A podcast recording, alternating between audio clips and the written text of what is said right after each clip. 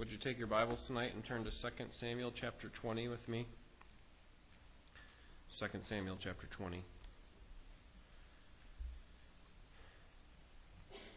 From the time that David sinned, the last nine chapters really record the ugly events that follow this immoral sin of David against Uriah and against God and most of these events here that we see in chapters 9, or these chapters 12 through 20 are directly connected to the sins of David. Amnon learned from his father that he could take whatever woman he wanted in order to satisfy his pleasure, and so he took his sister. Absalom learned from his father that he could kill whomever he wanted to secure what he wants, and so he killed his brother. Joab is willing to go to any extreme to maintain his position civil war and betrayal around uh, uh, abound in these chapters following David's sin. And if God were not working behind the scenes to establish a kingdom, then David would be left to a state of absolute despair. Because his sin was largely the cause of many of these horrific events. But God is working behind the scenes to establish his kingdom. God is in control. He is raising up kings as he pleases and tearing down others. Sometimes he does it through the obedience of his people. Sometimes he does it in spite of the disobedience of his people. And many times he does it even when the enemy seems to be winning. The consequences of David's sin have been the driving theme throughout these last nine chapters. And in chapter 20, the consequences of his sin seem to come to an end with this final revolt against David's kingdom. But even in this story, we see David's former problems, his, his, uh, his past sins start to creep up and cause David to be paralyzed in making choices. That he is unwilling to make the right choice when it's his turn because of his past sin. And yet, God is still working in spite of David's reluctance to do what is right. Chapter 20. Let me begin reading in verse 1. This is the Word of God. Now a worthless fellow happened to be there, whose name was Sheba, the son of Bichri, a Benjamite, and he blew the trumpet and said, We have no portion in David, nor do we have inheritance in the son of Jesse. Every man to his tent, O Israel. So all the men of Israel withdrew from following David and followed Sheba, the son of Bichri. But the men of Judah remained steadfast to their king from the Jordan even to Jerusalem. Then David came to his house at Jerusalem, and the king took the ten women, the concubines, whom he had left to keep the house, and placed them under guard and provided them with sustenance, but did not go into them. So they were shut up until the day of their death, living as widows. Then the king said to Amasa, Call out the men of Judah for me within three days, and be present here yourself. So Amasa went to call out the men of Judah, but he delayed longer than the set time which he had appointed him. And David said to Abishai, Now Sheba the son of Bichri will do us more harm than Absalom. Take your Lord's servants and pursue him, so that he does not find for himself fortified cities and escape from our sight. So Joab's men went out after him, along with the Cherethites and the Pelethites and all the mighty men. And they went out from Jerusalem to pursue Sheba the son of Bichri. When they were at a large stone which is in Gibeon, Amasa came to meet them. Now David was dressed in his military attire, and over it was a belt with a sword in its sheath fastened, fastened at his waist. And as he went forward, it fell out. Joab said to Amasa, Is it well with you, my brother? And Joab took Amasa by the beard with his right hand to kiss him. But Amasa was not on guard against the sword which was in Joab's hand, so he struck him in the belly with it, and poured out his inward parts on the ground, and did not strike him again, and he died. Then Joab and Abishai his brother pursued Sheba the son of Bichri. Now there stood by him one of Joab's young men, and said, Whoever favors Joab, and whoever is for David, David, let him follow Joab. But Amasa lay wallowing in his blood in the middle of the highway. And when the men saw that all the people stood still, he removed Amasa from the highway into the field and threw a, a garment over him when he saw that everyone who came by him stood still. As soon as he was removed from the highway, all the men passed on after Joab to pursue Sheba the son of Bichri. Now he went through all the tribes of Israel to Abel, even Bethmaachah, and all the Berites, and they were gathered together and also went after him. They came and besieged him in Abel Bethmaachah, and they cast up a siege ramp against the city, and it stood by the rampart. And all the people who were with Joab were wreaking destruction in order to topple the wall. Then a wise woman called from the city, Here, here, please tell Joab, come here that I have that I may speak with you. So he approached her, and the woman said, Are you Joab? And he answered, I am. Then she said to him, Listen to the words of your maidservant. And he answered, I am listening. Then she spoke, saying, Formerly they used to say, They will surely ask advice at Abel, and thus they ended the dispute. I am of those who are peaceable and faithful in Israel. You are seeking to destroy a city, even a mother in Israel. Why would you swallow up the inheritance of the Lord? Joab replied, Far be it, far be it from me that I should swallow up or destroy. Such is not the case. But a man from the hill country of Ephraim, Sheba the son of Bichri by name, has lifted up his hand against King David. Only hand him over, and I will depart from the city. And the woman said to Joab, Behold, his head will be thrown to you over the wall. Then the woman wisely came to all the people, and they cut off the head of Sheba the son of Bichri, and threw it to Joab. So he blew the trumpet, and they were dispersed from the city, each to his tent. Joab also returned to the king at Jerusalem. Now Joab was over the whole army of Israel, and Benaiah the son of Jehoiada was over the Cherethites and the Pelethites, and Adoram was over the forced labor, and Jehoshaphat the son of Ahilud was the recorder, and Sheva was scribe, and Zadok and Abiathar were priests, and Ira the Jairite was also a priest to David. This passage is about the betrayal of Sheba. Sheba takes an opportunity here to to uh, capitalize on the dissension that is in the, the nation of Israel, particularly the northern tribes. And so he decides that because there's still this dissension going on, this is his opportunity to take them and have them have those people follow after him rather than after David. And yet, as we just read, betrayal has a bitter end. Betrayal has a bitter end. First thing we see here in verse 1 is the seed of betrayal in verse 1, which is discontentment. The seed of betrayal, which is discontentment. There is this worthless fellow whose name is Sheba, and he said, We have no portion in David, nor do we have an inheritance in the son of Jesse, every man to his tents, O Israel. Notice how he's described there in verse 1 as a worthless fellow. This title comes from the same Hebrew word that describes Eli's sons in 1 Samuel 2. It's also the, the name that's describing the mocker of the newly anointed King Saul in 1 Samuel 10. It's the, the name that's given to Nabal in 1 Samuel 25. It's also given to the fighting men who don't want to share the spoils with the 200 men who stayed back. They wanted to keep the spoils from them, themselves in 1 Samuel 30. And David calls them worthless men because they failed to see that victory belongs to the Lord. So even though you are the ones who actually engaged in the battle, you should not withhold the spoils from your brothers who stayed back. And it's also the same title that David gives to Shimei in 2 Samuel 16. We, we talked about Shimei last week. Here, this name, worthless fellow, is given to Sheba, who is not concerned about the best interests of the nation he was not concerned about the best interests of God. He was selfish. He was a lowlife who wanted to capitalize on an opportunity to exploit the division and resentment in the nation in order to gain power for himself. He was a worthless fellow, or as the Southerners might say, a waste of skin. The seed of betrayal is discontentment. He, he, he feels that he senses this in the people and wants to capitalize on it. And the reason that he claims that he can betray the king is because his family had no part in David. We have no portion in David. He was of the family of Saul. What happened to Saul? Right? Saul was the former king, and all this great inheritance was supposed to be passed down to Saul's family, and now was passed over to David because David was now the king. And so Sheba, as a member of Saul's extended family, felt slighted because his family no longer had power, they no longer had inheritance.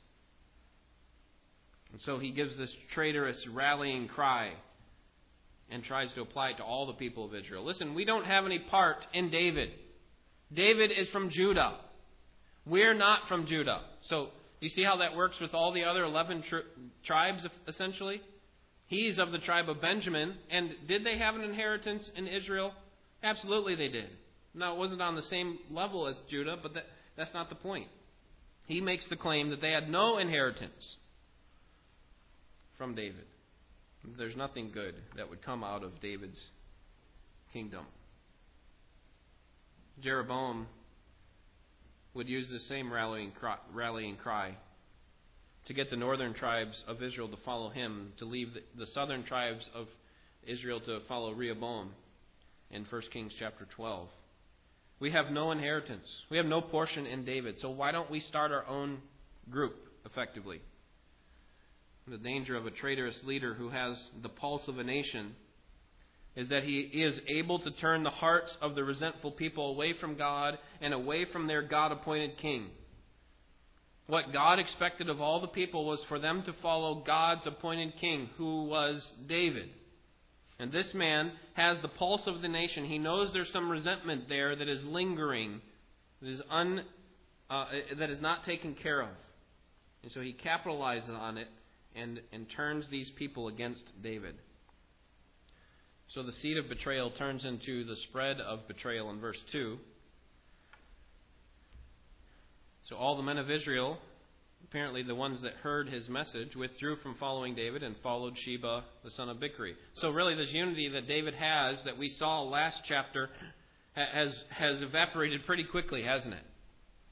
The men of Israel, speaking of the northern ten tribes, are quick to hear this message from this traitorous man and, and to follow him quickly. Now remember that there's lots of unrest going on. Absalom had turned the nation against David, including the leaders of those tribes, right? Including David's number one, um, his number one counsel, counselor, Ahithophel. And so the alliances had switched from David to Absalom, but now that Absalom's dead, we saw last chapter, they had to switch back to David, but they weren't too confident that he was the best king to have over them. They still feel slighted. They still feel like they're not going to get their portion. And so, this message of entitlement and this message of neglect by Sheba is one that has a nice ring to the people, and they bought into it. And so, notice what happens in verse 2. All the men of Israel withdrew from following David, but notice the second part of the verse. But the men of Judah remained steadfast to their king. So here you have the nation effectively being split again in, in two. The smaller tribes down in the south uh, are, are still following David, and, and many of the northern tribes were, were, following, were following Sheba. In verses 3 through 13, we see the danger of betrayal. The danger of betrayal. Sheba recognizes the, the opportunity here to attack, to, to really. Um, he recognizes the, the opportunity to capitalize on these people who are resenting David's leadership, and now David recognizes that he needs to quickly attack Sheba. He cannot let this go. Because, like with Absalom, as he let it go over time, what happened their support of Absalom actually became stronger. And then it was harder to with, withdraw their grip from Absalom's authority. And so David comes back from Jerusalem to get things in order in verse 3. And the first thing that he does is he he takes care of these concubines. Remember, one of the areas of responsibility that he had, one of the things that, that had been um, given to him, likely from Saul's throne, was this these lesser wives, these concubines. Sounds like in verse 3 that, that he's actually causing harm to them. Notice what he does there. He took the ten women and the concubines whom he had left to keep the house and placed them under guard and provided them with sustenance, but did not go into them. So they were shut up until the day of their death, living as widows. So we look at it first glance, it looks like, well, he, he locked them up he gave them enough to eat, but he left them as widows and never had anything to do with them. Again, it sounds like he's he's uh, being cruel to them, as if he's imprisoning them until they die. But the author doesn't exactly say what is going on. It could be that that two things were playing back in David's mind when he arrives back in Jerusalem. The first is what I think is probably going on is the prophecy of Nathan. In chapter 12, verse 11, when, he, when Nathan said to him, On behalf of God, I shall take your wives before your eyes, and I shall give them to your companion, and he shall lie with your wives. You have done this in secret, I'm going to do this in the open. And that's exactly what happened with Absalom. So, with that in mind, that prophecy probably served as a reminder to him, coupled with the fulfillment of that prophecy. So Nathan said this was going to happen. This actually happened when Absalom slept with these women. Remember, he left them back at the palace when he fled. He took all of his men, but left them to care for the palace. And Absalom, Absalom used them, abused them effectively. He used them in order to show how much power he had, show his authority, and to claim the throne. So, could it be that David is considering these two things? The promise, I'm going to give these women to someone else, and the fulfillment. Could it be that David is recognizing the consequences of his sin again? And so instead of allowing them to be in the bondage as lesser wives to a king, he cares for them until they die, setting them free effectively. No longer are they going to be used or abused or used as objects, but rather David would care for their financial needs until the day of their death. Could it be that that's what's going on? Well, while David is tidying up his mess that his son had made, he now has to address this, address this problem with Sheba's rebellion in verse 4. And so he calls a newly appointed commander. And this is interesting because Joab is the most capable. He is the most equipped when it comes to battle, but for some reason, notice what, what uh, David does in verse 4. Then the king said to Amasa, Call out the men of Judah for me within three days and be present here yourself. So here's your new appointed commander, Judah. It's Amasa. And here's your job. Here's your very first job as military commander. Go get the men of Judah, the fighting men, and bring them back here in three days. But in verse 5, we see the purposeful delay of Amasa. The purposeful de- delay of Amasa. So Amasa went to call out the men of Judah, but he delayed longer than the set time which he had appointed him.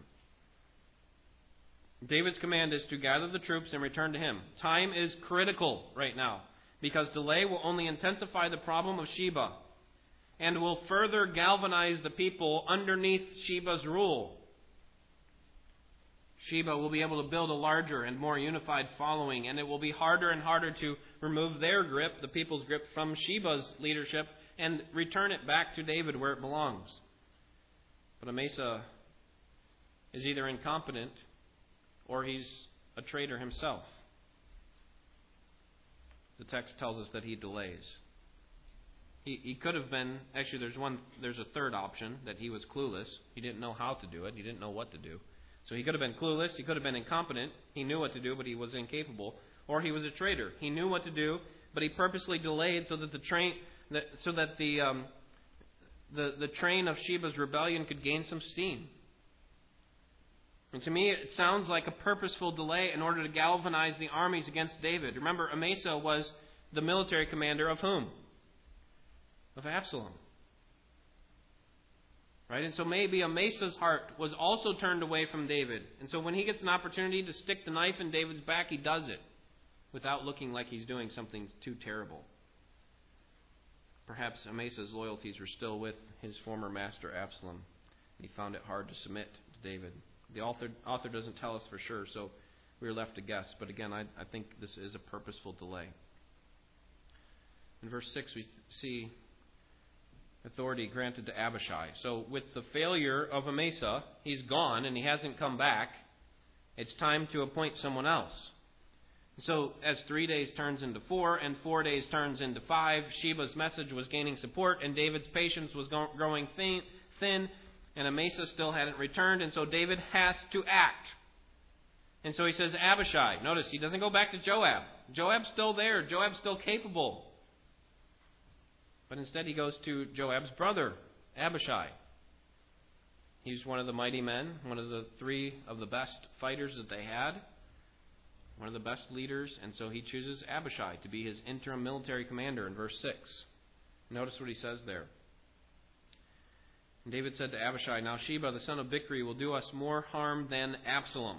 See why David's so concerned about getting this done? Take your Lord's servants and pursue him so that he does not find for himself fortified cities and escape from our sight. So he's got this possibility that he can just leave find himself a fortified city, we'll never find him. We'll never be able to capture him. So, Abishai, you are the man. Go. Verses 7 through 10, even though Joab is not asked, he takes the initiative. So here we see the initiative of Joab in killing the traitor. And again, I, I, the first the, the traitor that I'm speaking about is not Sheba initially, but but initially it's Amasa the one who had the opportunity to take the troops and, and work on behalf of David and catch, capture uh, Sheba. So Abishai, in verse 7, gathers the men of Judah, Judah along with the king's foreign bodyguards, the Cherethites and the Pelethites. And Abishai catches up with his cousin Amasa.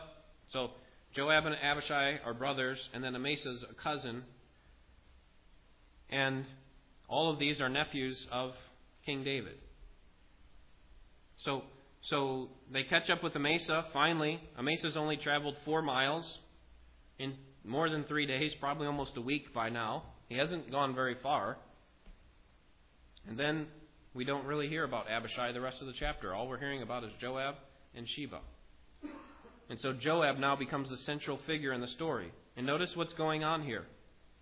Joab is working on behalf of David. Joab knows the threats to David's throne. He knows that his, his throne is in danger of being destroyed, and he knows that Amasa's delay is only contributing to a crumbling nation. And Joab also knows that David has demoted him in favor of his cousin first, and then his brother second. And so, for all these reasons, Joab seeks to defend his king and to, I think, prove himself again as David's best leader. And so, in verses 9 to 10, Joab comes to meet Amasa, his cousin. And in his in his belt he has some kind of a dagger, and as he's approaching Amasa, the dagger falls onto the ground. And notice there in verse in verse 9, at the end of the verse, Joab took Amasa by the beard with his right hand to kiss him. So he takes him by the beard with his right hand. Apparently, this is how they would greet one another. And that would leave his left hand, which is his non non um, strong hand, right? His his weaker hand. This is not the hand you normally would use for battle. So if if if Joab was going to do something, if Amasa expected Joab to do something, he would do it with his right. But his right hand's up here in a vulnerable position. So with his left hand, he reaches down and grabs the dagger that had fallen out, and he uses that to to kill Amasa. And Amasa doesn't even see it coming. This is the fourth murder by Joab. Joab had killed Abner because he was afraid that Abner was going to take his position. Joab killed Uriah. That may or may not have been murder on his part. It certainly was on David's part. He killed Absalom. Joab killed Absalom when David specifically specifically told him not to, and now he kills Amasa. And while Joab doesn't do it, this whole thing the right way, again, just like we saw him last time, he, his intentions are good in that he's trying to protect David. So in verse 10, Joab and Abishai pursues Sheba.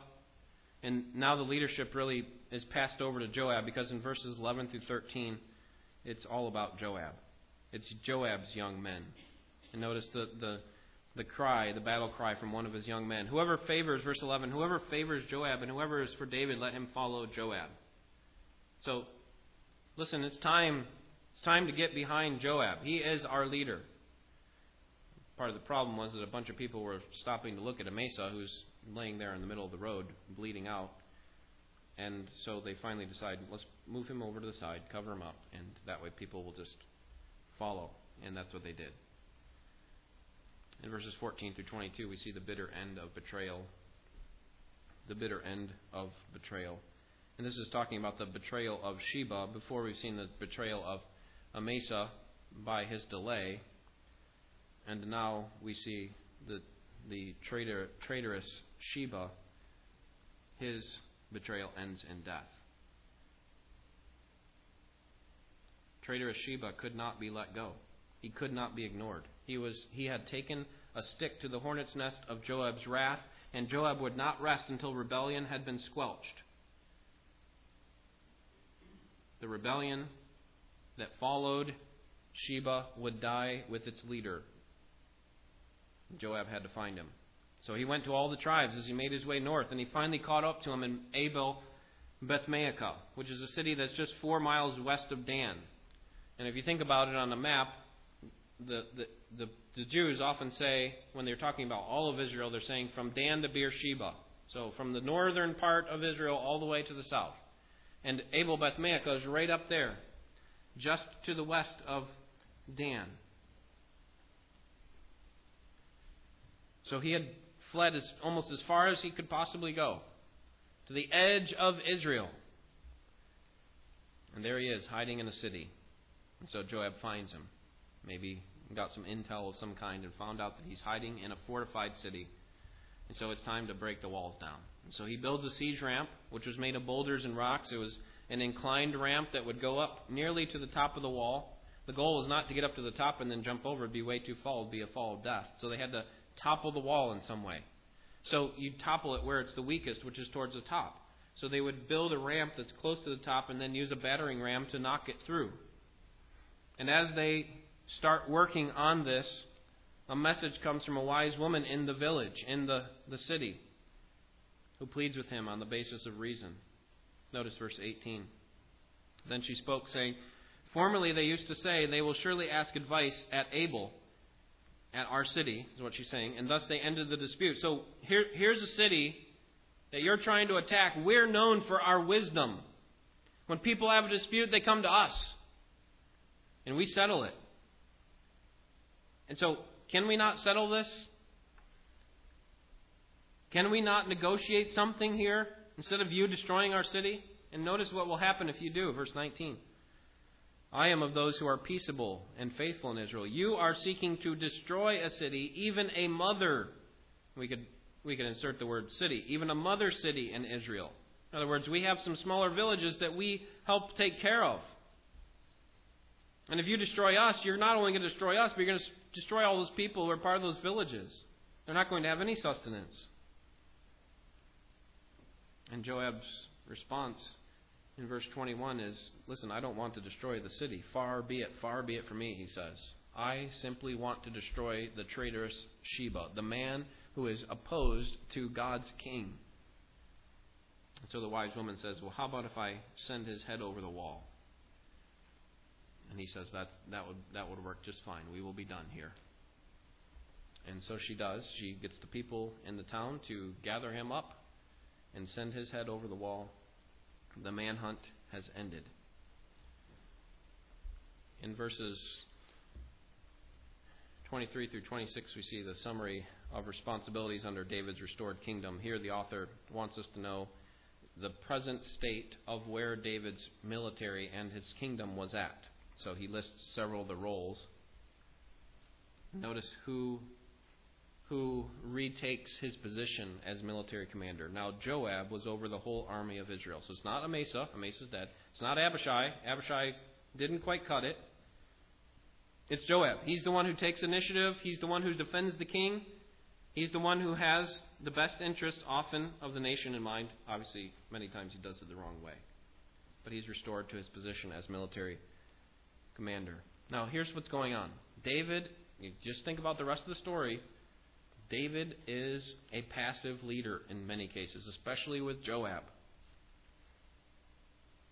David knows that Joab has sinned. David knows that Joab has committed murder and should not only be removed from his position as military commander, but also should likely be given capital have have to have capital punishment carried out on him. And yet David doesn't do that. In fact, he restores him to his position. Kind of sweeps Joab's problems under the rug, partially because he feels responsible. Again, he's being paralyzed by his own sin. Like I caused a lot of these problems with Absalom. I caused a lot of these problems with Absalom's military commander, Abner. So, really, in some sense, Joab's terror was not all his fault. It's partially my fault. And so, so David's not willing to step up because of his past sin, because of the consequences of his sin. He's paralyzed from doing what is right until his deathbed. In 1 Kings chapter 2, David finally tells Solomon, You need to kill Joab. The other officers and advisors are listed there at, at the end of verse 23 and on to the end of the chapter. So let's consider a principle and an application tonight. Number one, the principle. Uh, the, the sting of betrayal reminds us of what we have done to God. The sting of betrayal reminds us of what we have done to God. David was slow to take action on those who betrayed him. Some of that had to do with the fact that he was responsible, he was part, partially responsible for their sin. Remember how I said the person who sins is always responsible for his sin. And no one can force someone else to sin. But we certainly can influence someone to sin, and we can, in that way, be partially responsible for their sin. Because we failed to act, or we led them into temptation, or something like that.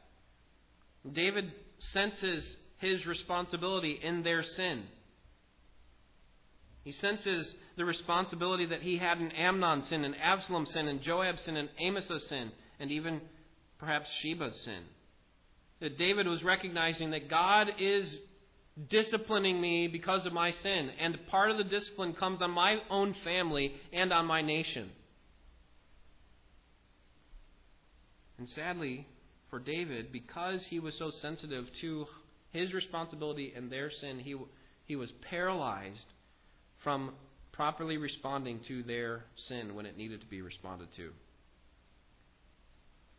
And so, in David's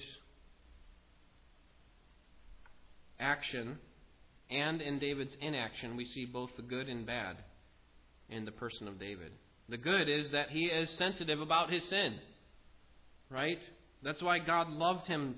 That's why God called him the man after my own heart, because he was willing to own up to the truth about himself. He's willing to own up to his part. He is a man who is compassionate and who is concerned about the collateral damage of his sin. He recognizes that my sin affects more than just me, it affects my family. It has affected my family. It has torn this nation apart. And so there, there's the good part in David. But the bad part is that because of this, he, he becomes passive. He's unwilling to he's unwilling to discipline those who need discipline because he recognizes how terrible he is himself. He's unwilling to move on from his sin, even though he's repented of it. That's the key. For David, he, he knew firsthand what it felt like to be betrayed. To have someone whom he had showered with so many gifts turn the knife on him. David knew what that felt like. And surely that must have helped him see how God must have felt when David, in a moment of weakness, betrayed God through adultery and murder. Remember, I, God says, I have given you so much. I've given you a kingdom. I've given you your family. And if that weren't enough, David, I would have given you so much more. But you have betrayed me. And so, even as a believer, we can turn our backs on God in our sin. And sometimes the sting of betrayal can actually, when we feel the sting of betrayal from someone else, right? Have you been there? Have you, have you been the giver of goodness and mercy to someone? who has turned the knife back on you? Have you felt the sting of betrayal?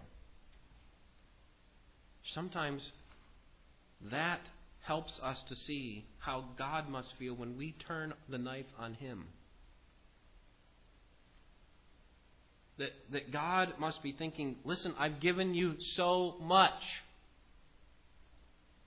You are the recipient of such great privilege. And I would have given you so much more. And still, you betray me. So I'm not, I'm not wishing betrayal on any of you. I'm not hoping that each one of us get that so that you know we can feel what God must feel. But in the times when you are betrayed, and if you live long enough, you probably will be. In those times, remember what God must feel like when we turn our backs on Him. So let's apply this to ourselves, very similar to the principle. Let your present persecution remind you of what you did to Jesus. The persecution that you now face may or not may or may not be self-inflicted. Right? For David, his persecution was self-inflicted. It was partially his own responsibility. Very likely these things would not have taken place had David been faithful to God. But even if they were undeserved, like perhaps Job's trials, Job's persecutions, no matter what, whether they're deserved or undeserved persecution, let your present ongoing persecution remind you of what Jesus has endured for the sake of your salvation. Right? That, that He has given us so much. And if what He has given us, His life, and all the attendant blessings and circumstances that come with being in Christ, if that were not enough, He would give us so much more. And yet, how many times have we taken His gifts and used them to create idols of our own making? How many times have we taken His gifts and used them to turn our backs on Him? And yet, here Jesus is like the loving Father in um, the parable of the the parable of the prodigal son. The loving Father is just waiting there on the porch with open arms, ready to forgive, so that if we confess our sins, He's there to embrace us because He is a faithful God, a just God, and a cleansing God. When our persecutions come, because of self inflicted sins, right? When our persecutions come, because we have caused this great wake of trouble behind us,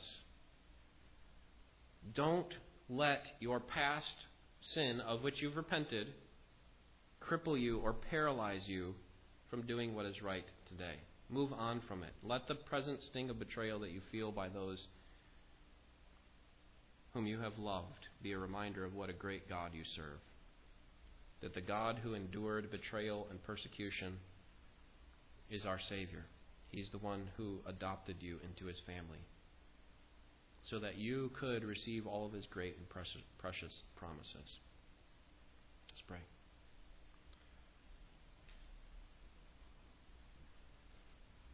Father, we have uh, certainly um, felt persecution and betrayal at times, and sometimes it's because of our own sin. And although we don't always own up to it, we we often bring about persecution into our lives because of our failure to to obey your laws because of our um, unwillingness to to stay within the bounds of, of your regulations. And so as a result, we experience some of the discipline that comes from from turning away from you, and you, like a loving father, are teaching us how to depend on you and and the the great danger that there is in turning away from you. There are other times, Lord, when when we do not deserve the persecution. We simply are taking the persecution that was meant for Christ. That because we represent Him in this age, many people will um, make us the objects of their wrath. And really, they, if they hated Christ, they, they will hate us. And so we, we feel that as well. And, and yet, in those times, whether we're betrayed for deserved reasons or undeserved, we often are paralyzed in, from doing the right thing. We're, we often feel that, that we are being abandoned by you. But Lord, we know that you will never abandon us. And the clearest way that you've shown your nearness is in sending Jesus to be our Savior. And so, how could you love us in any greater way than in sending your Son? Thank you for doing that. Thank you for our salvation in Him. And Lord, thank you for suffering that comes because it helps to identify us with Christ. Lord, we pray that you'd help us to sort out as best we can the, the trouble that is going on in our lives, and no matter if we can understand it fully or not in, in the moment, that we would depend on you and look to your word for how we can obey. And may your Spirit guide us and give us strength in the day of weakness. May our eyes be fixed on you. We look to the hills from where our help comes from, because our help comes from you, our Lord. Pray for it in Jesus' name. Amen.